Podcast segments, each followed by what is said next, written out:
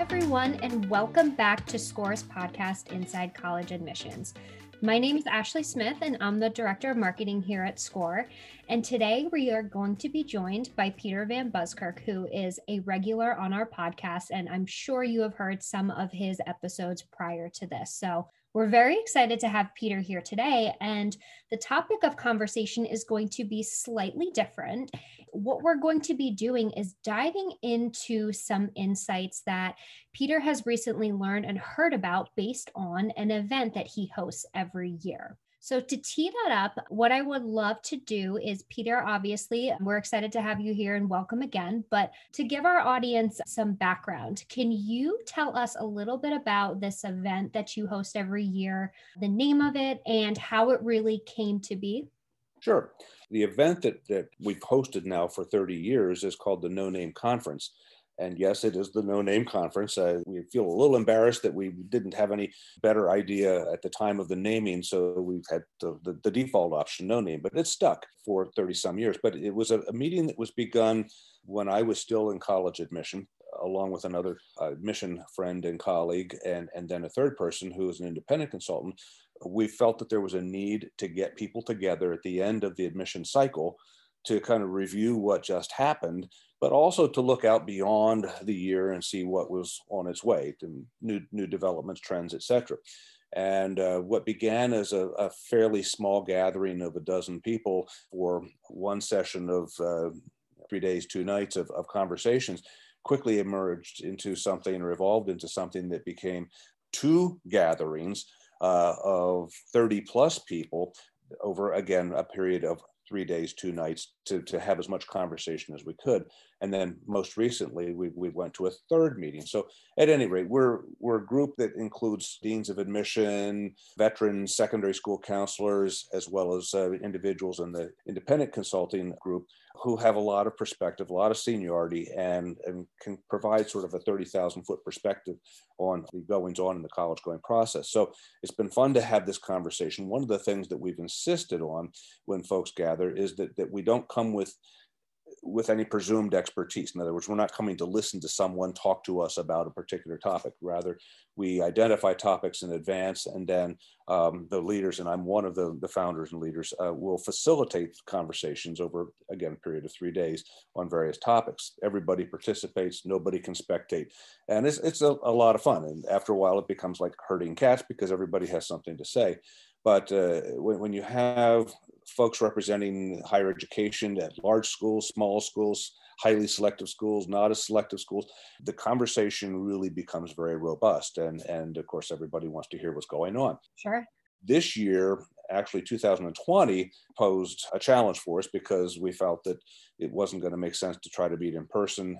Uh, we had a very brief meeting virtually back in the spring and it went well. So we decided that for 2021, in anticipation of again not having something in person, we would do a series of events. And we had our first of three that were designed to kind of take the temperature of, of what's going on in college admission. At the end of January of the admission process, the next one will be the end of March, which is presumably a time when a lot of institutions will have sent out their decision letters and now they're awaiting reactions from students. And then in the middle of May, when the dust seems to have settled on the whole season. So uh, incrementally, uh, we wanted to, to, to have that, that, that, that conversation what was interesting is we weren't sure who would show up. So, uh, you know, we have uh, uh, an invitation list that we use, thinking that, well, we'll give folks an opportunity to indicate a first and a second and a third choice. And that way, maybe they could participate in all three of these sessions. Well, so it turned out each of the sessions closed out in registration so that nobody got more than one session opportunity, which I think much to the chagrin of a lot of folks who wanted to be part of the conversation. A little bit of FOMO going on here, but uh, uh, nonetheless, we were very fortunate to have this turnout, and we had, as I say, a very robust and, and energizing meeting. Yeah, that's great. And and I love how you position that too, just kind of doing a quick temperature check on all things college admissions. And I would I would anticipate that there is a large desire to get that type of group together especially given that you know it's 2021 and you know it's another year with covid and to really get a better sense of where everybody else is at too and just be able to kind of share thoughts candidly in an, in an open forum. So that's that's really great to hear and i'm really impressed with the turnout you got because as everybody is talking about right now there is a lot of zoom fatigue but i think that there is definitely a desire to connect with with colleagues and others out there well, I think you hit the nail on the head. Uh, what we began to realize that there's an information or communication deficit here. While a lot of people are putting things out through the internet, uh, trying to communicate out, there's not a, a, lot of communication back or interaction between uh, professionals. And, and I think that's why this was a very welcome conversation. Absolutely. So, based on that, and I know that you mentioned that you are, you know, this year it's taking a slightly different form, obviously being virtual, but you're going to have three of them in that format. So, based on the conversation from January, can you give us a pulse on the biggest concerns with the group that you spoke to? Well, let, let, me, before I do that, help you to understand what we were looking at. There was a number of topics that we promoted for that session sure. that, that, that, drew folks in. So we were going to, the first thing we wanted to consider was the COVID pivot, that, that notion that everything changed at some point back in March or April of 2020. So the title was The COVID Pivot at What Cost? And then the next uh, teaser was a look back at the March to September time period. What is the status of new student enrollment and, and consumer tendencies? And the reason we wanted to have that conversation was back in the summer and spring, there was a lot of concern that many students who had been admitted and enrolled might defer, might not follow up with an enrollment. So that was a point of consideration. We wanted to look at the impact of the test option because through COVID, about six, there was a 60% increase in the number of test optional schools. So that was a, pretty hot topic. We wanted to see what was happening with regard to early decision and early action interest on the part of students in light of COVID. And then finally, just kind of take a look at what the, the fall enrollment picture might look like. So those were the those were the initial topics, and we did a survey of, of everybody in advance, uh, a paper survey, just to kind of get a sense of how they were feeling about different things. And as the survey yielded six pages of results that I compiled, oh, wow. a lot of really good stuff. So we decided as we planned this conversation, it was 90 minutes, unfortunately couldn't be longer, but 90 minutes, that the first half would focus on the experience that everyone had. Yeah. Uh, just how did you feel? I mean, what was going on on your campus, et cetera. And then the, the second part dealt with the process, the actual admission process and the strategic elements. So one of the things that was that stood out immediately from the survey is the degree of stress yeah. and anxiety and frustration that emerged on the part of college access professionals. And I use that term advisedly because I'm speaking now of everybody who's involved from both the university side and the high school side and the independent consultant side. But as one individual referenced, you know, there's also a fatigue factor involved, not so much, yes, Zoom, but, but also uh, as an educator with kids, you're trying to direct them, encourage them, give them hope, give them a sense of possibility. And apparently, after a while, it's kind of like, hold your hand up against the dike, just pretending that you're not going to be able to stop the dike from breaking, but eventually it, it just does. And so the notion that we could create the perception that everything would be fine. Mm-hmm. And, and, then despite the fact that we weren't getting the right signals that everything would be fine i think that really wore down on people as well on the one hand there was some discussion uh, and a lot of good feeling about the resourcefulness, the innovation that that came out of this time period. We hear talk about the new normal.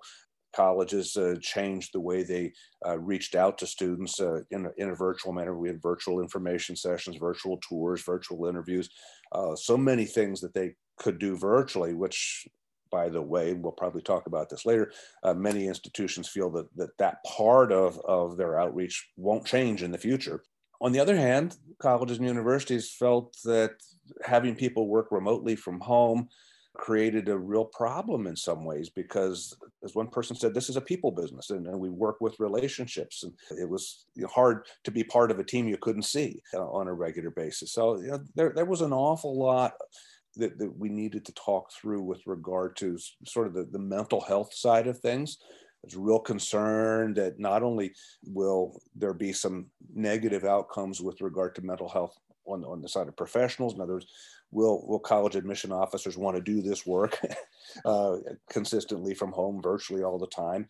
The, the teachers and counselors are worried that they're not having the kind of if you will, intimate contact, one to one contact with the students, the hallway conversations with kids that enable them to really get a sixth sense for how students are thinking about things.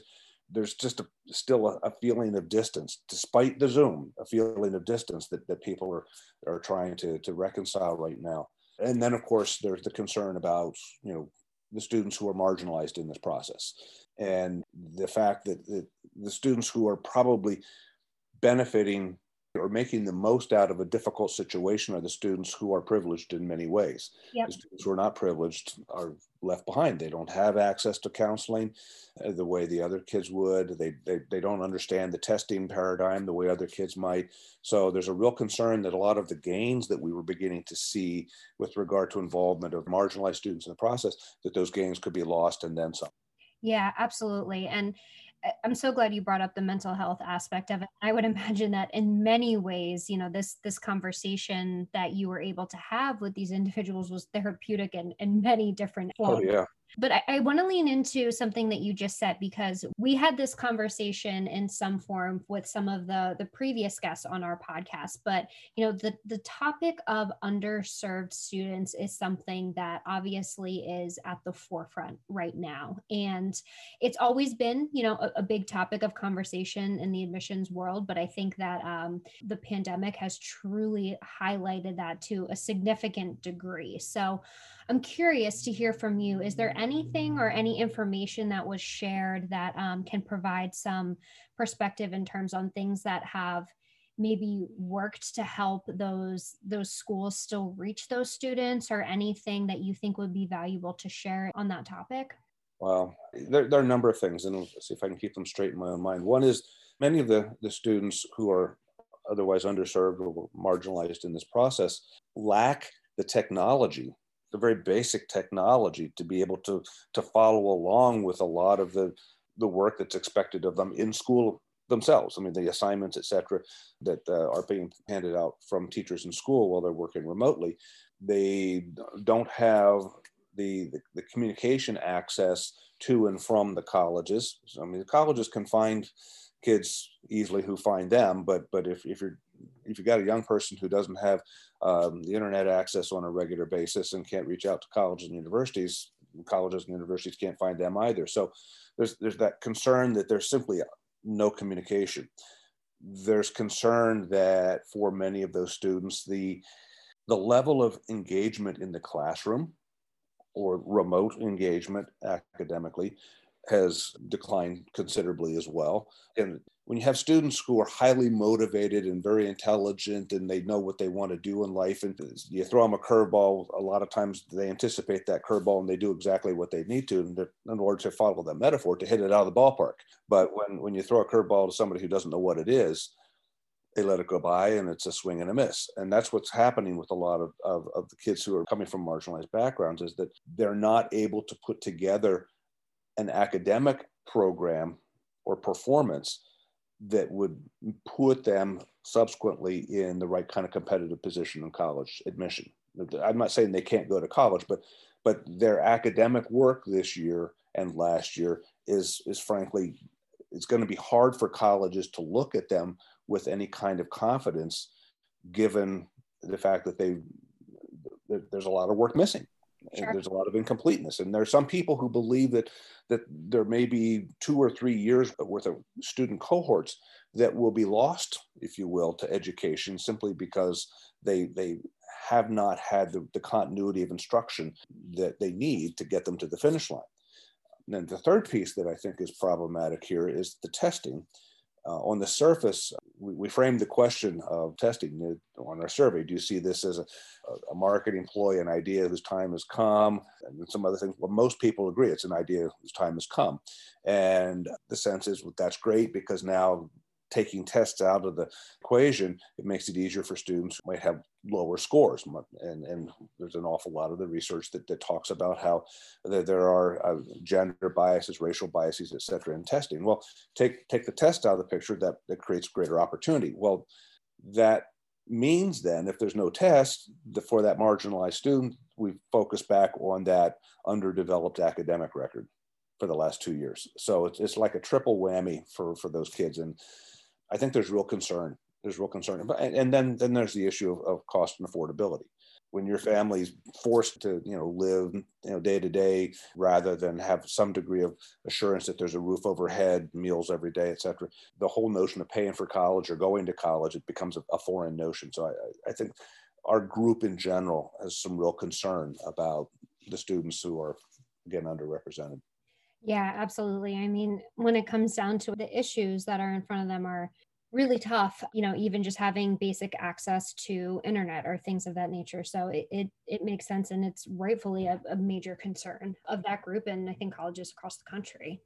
But you mentioned in the beginning of it, you know, talking about the COVID pivot or the digital pivot or whatever it may be, and referenced that despite everything that's been going on a lot of schools are you know wanting to make sure that they carry those learnings through to subsequent years after this is over. So from your perspective based on um, the conversations that were taking place was there anything mentioned specifically about things that they really want to make sure that they keep as part of their admissions process once we are able to be back in person yes, and, and before I even talk about that, I think there was also recognition in, among this group that the, the cycle that we went through over the last 12 months will be repeated over the next 12 months. Yep. So the sense that you know we're almost at the end, at least in terms of college access, we're almost at the end of uh, COVID and the impact that COVID has on the process. Uh, I almost to a person, there's resignation that this current senior class as well as this current junior class will be dealing with the effect of COVID. And, and the greatest concern is for the junior class because the junior class will have uh, two years of disruption. Yes. The senior class will have had one year of disruption. Nobody is uh, that confident yet that there will be an endpoint where things either go back to normal or don't go back to normal. Now, to your question, I think that folks are really liking the kind of targeted access they can have to students through the internet. That the opportunity to have more almost literally FaceTime through Zoom and, and other mechanisms, but colleges have found that, that they can create greater access to kids, especially those that are greater distance from their campus. And you don't you don't have to to travel cross country or around the world to get to a college campus right now. You do literally, but but you can still have access to just about everything but the, the feeling of being on the campus by zooming in, et cetera. So I think that the colleges are saying, why should we necessarily be killing ourselves and and trying to uh, spend you know X number of dollars on visiting hundreds of high schools or thousands of high schools uh, during the fall and the spring of a year when we can have virtual conversations with those high schools? Should we consider uh, maybe dropping back from the amount of, of college fair situations we get involved with? Because uh, frankly, colleges and universities have found college fairs when they're in person have been um, marginally valuable. And now that those college fairs are being conducted online, they're they're not valuable at all. I mean, the, the, there were more than one person on the college side talked about sitting for hours at a college fair at home, sure. uh, you know, waiting for any kind of conversation with none to come. So I think the colleges will probably not do the virtual college fairs. They'll probably do more virtual college visits. They'll probably reach out to students more for virtual conversations and maybe interviews, etc. Mm-hmm. I think that that part is, is going to be a big deal. The whole issue of testing is not causal here as much as we might think, but the, the whole COVID situation has given institutions an opportunity across the board to experiment without testing if they hadn't already. So there are now nearly 1,600 or more than 1,600 colleges and universities that are test optional. And almost daily, we hear of more that are saying, well, we were going to experiment with test option this year. We've extended our experiment to next year. Yep. Well, and then it'll be the next year. And so we're not all that sanguine as a group that that there's going to be a return to testing the way we've known it before. The the new normal is probably going to involve a different kind of communication. I think for the savvy students, greater access to information and to people who will help them make good decisions. Mm-hmm. But I, I think I'll, I'll, use another word that's overused these days hybrid. There will be a hybrid approach. There, there will be a mix of, of the old and the new in what uh, we, we see going forward. Yeah, and it's it, I'm glad you tied it together because that's also one of the reasons why I asked you those questions in that order. But you know, you you look at being able to engage in a virtual environment and potentially reaching some students that you may not have before because everybody's in the same boat where you can't necessarily visit campus. I wonder if that is helping some students get some exposure that may may not have before. So the other thing, too, that I think is consistent with a lot of the conversations that we've also been having internally is that we have been hearing that these one on one interview style or dialogues, whether it be through Zoom or FaceTime or whatever, are working well with students. It's, you know, it's definitely the preferred method of virtual event. So it's interesting to hear that being echoed in, in that format as well.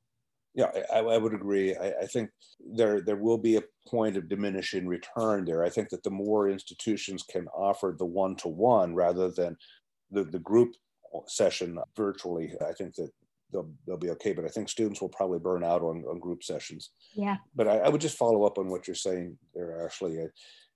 there's so much information that students can glean from an institution's website and, and, and access to individuals with that institution through the website that they, I think kids were not accustomed to being that industrious with, with web research, if you will, when they had the prospect of going out to see the campus literally. Mm-hmm. But now that they, they don't have that same access, those students who are being industrious are, are finding even more information. And I think they're becoming better consumers of the process.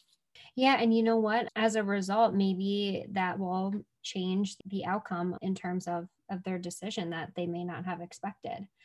Something else that I, I wanted to see if this came up in any conversations. We have also been hearing about how you know certain schools are getting maybe more applications than they expected during this year or just in general. And the focus is obviously you know and this is not a surprise like the whole yield conversation is always top of mind but with an increasing number of applications to it I, i'm starting to sense that it may be making some a little bit nervous maybe more so than before because students may be filling out more applications. Maybe it's because they did go test optional or not. So, was there anything that came up within that context in terms of that volume and then being very concerned about ultimately will the student show up on campus or in whatever hybrid remote model is going to be acceptable at that period of time?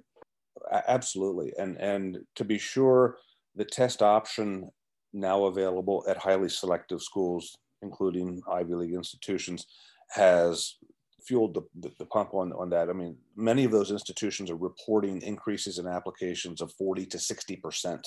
Wow. It's, it's, it's almost sick to think about it. I mean, these are schools that, that go into this year with a record of admitting one out of 15, one out of 20. Uh, it, it's, it's insane to think about what their candidate pools are looking like right now. Now, I'll grant you, many of the students that are in that increased number are students who probably are marginally competitive. But the attitude of those students will be, well, why not? I don't have to submit scores. Why um, might as well find out if I can get into to uh, you know XYZ school. And, and reality is they're they're not improving their chances. They, they need to be smart about the selection of colleges. But there has been, to your point, an increase in the number of applications submitted per student. Again, the common application makes that easier. The test option makes that easier. So we have three types of, of scenarios e- evolving right now. The, the very highly selective schools are sort of like the rich getting richer. Yep. Then a band of schools that are very selective, but but not among the most selective. Maybe let's say 10% of all colleges and universities that it, you know they admit anywhere from 25% to 55% of their applicants that group of schools is probably going to be similar this year to what it has been in the past in terms of applicant interest. And then schools that are less selective, admitting more than 55, 60% of their applicants, uh, those schools are probably going to see a, a lower turnout. The thing that's really frustrating to admission officers right now is they don't know how to predict yield. Yep. The yield on the offers of admission. And I say that because historically, you, you look at the yield rates that, that you've accomplished over you know a 10 year period and you can predict then with a high degree of accuracy what the yield rate on offers of admission will be in the next year but a lot of the traditional markers in that progression of yield rates are gone. We talk about testing and, and test optional has, has flipped the cart. The, the fact that early decision was out of whack this year because kids were reluctant to commit to schools because they couldn't see them. And colleges love early decision because the more early decision kids they get, they have more high yield candidates so that they don't have to admit many in the regular process. So the reality is that, with the exception of the elite institutions, the, the most highly selective schools, the students applying to selective schools should expect that there will be an overadmission of students and a greater reliance on the waitlist going going into this next year. And, and one of the questions we asked was, uh, how would you characterize the anticipated admission activity for the fall of 2021? And we asked, would you see expect to see more early decision activity? I expect to see more waitlist activity. Expect to see more aggressive and generous awarding of financial assistance. Uh, expect greater reliance on enrolling full pay students. Expect no change in admission or financial aid activity at all.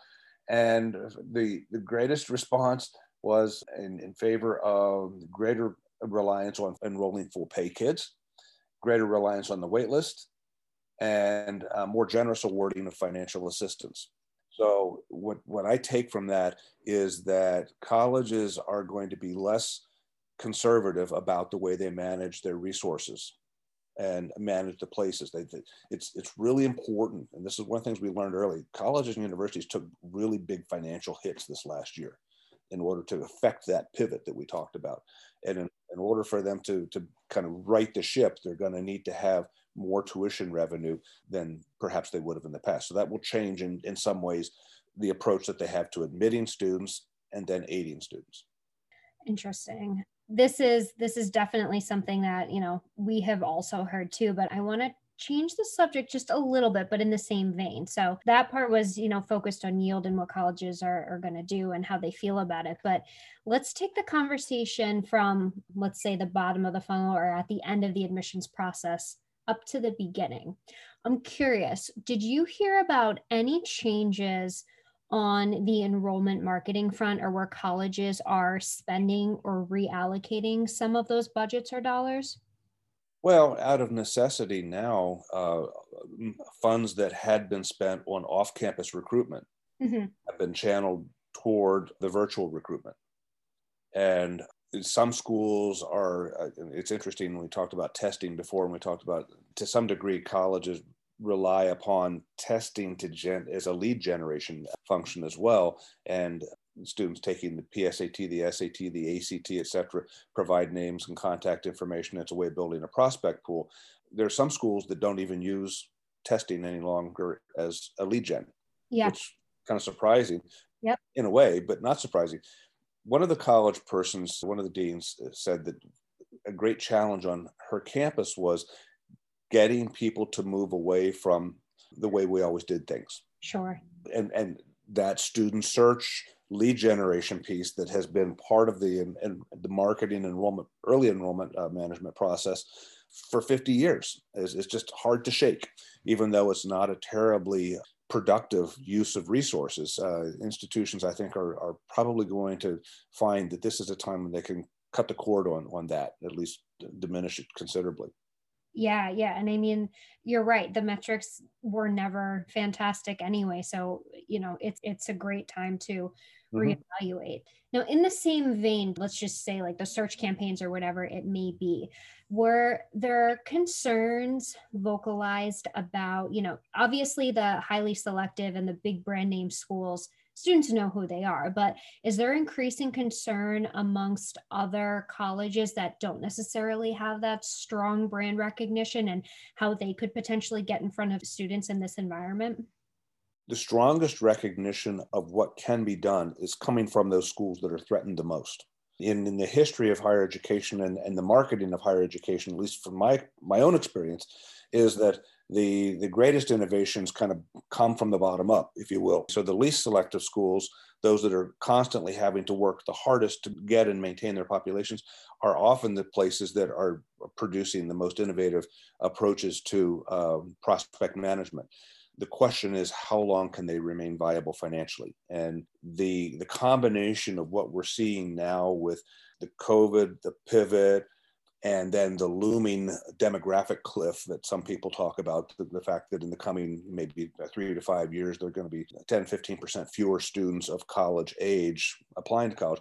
There, there, are a fair number of school colleges and universities in this country that are, are going to be vulnerable. Yeah absolutely. they're, they're going to work extra hard. Yeah yeah all great points all right. So, I mean, we obviously we covered a lot. I can't imagine how that 90 minutes was and how I'm sure it was incredibly difficult to cut it off after that period of time. But is there anything else that you want to highlight that you think is really important to bring up that we maybe didn't touch on?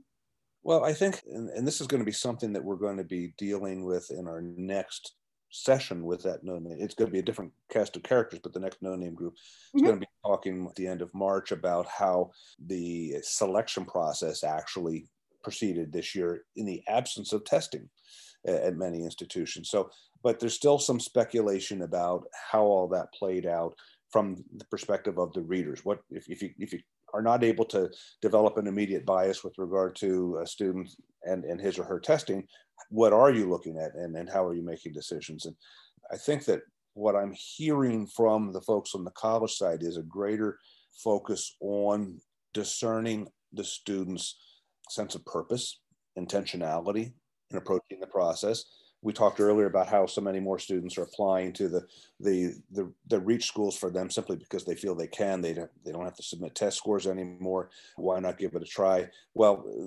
they they become pretty obvious in this process. They're the strangers in, in the midst of the selection process and strangers are never admitted. So i think that the the selective institutions are are really starting to develop some some techniques uh, internally for again discerning the real potential for a student to enroll and make serious contributions on that campus, which then speaks a lot to the way a student puts together an application and, and, and expresses him or herself in, in an essay, for example, or letters of recommendation. So that'll be that'll be something we'll be talking about in our next meeting.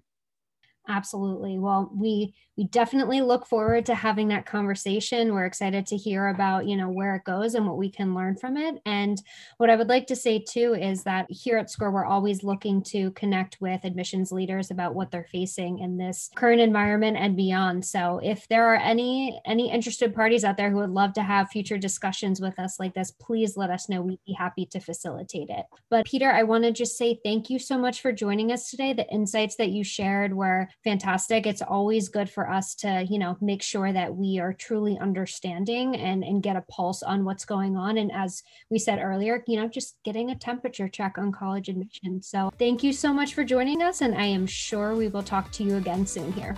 Looking forward to it. Thanks a lot.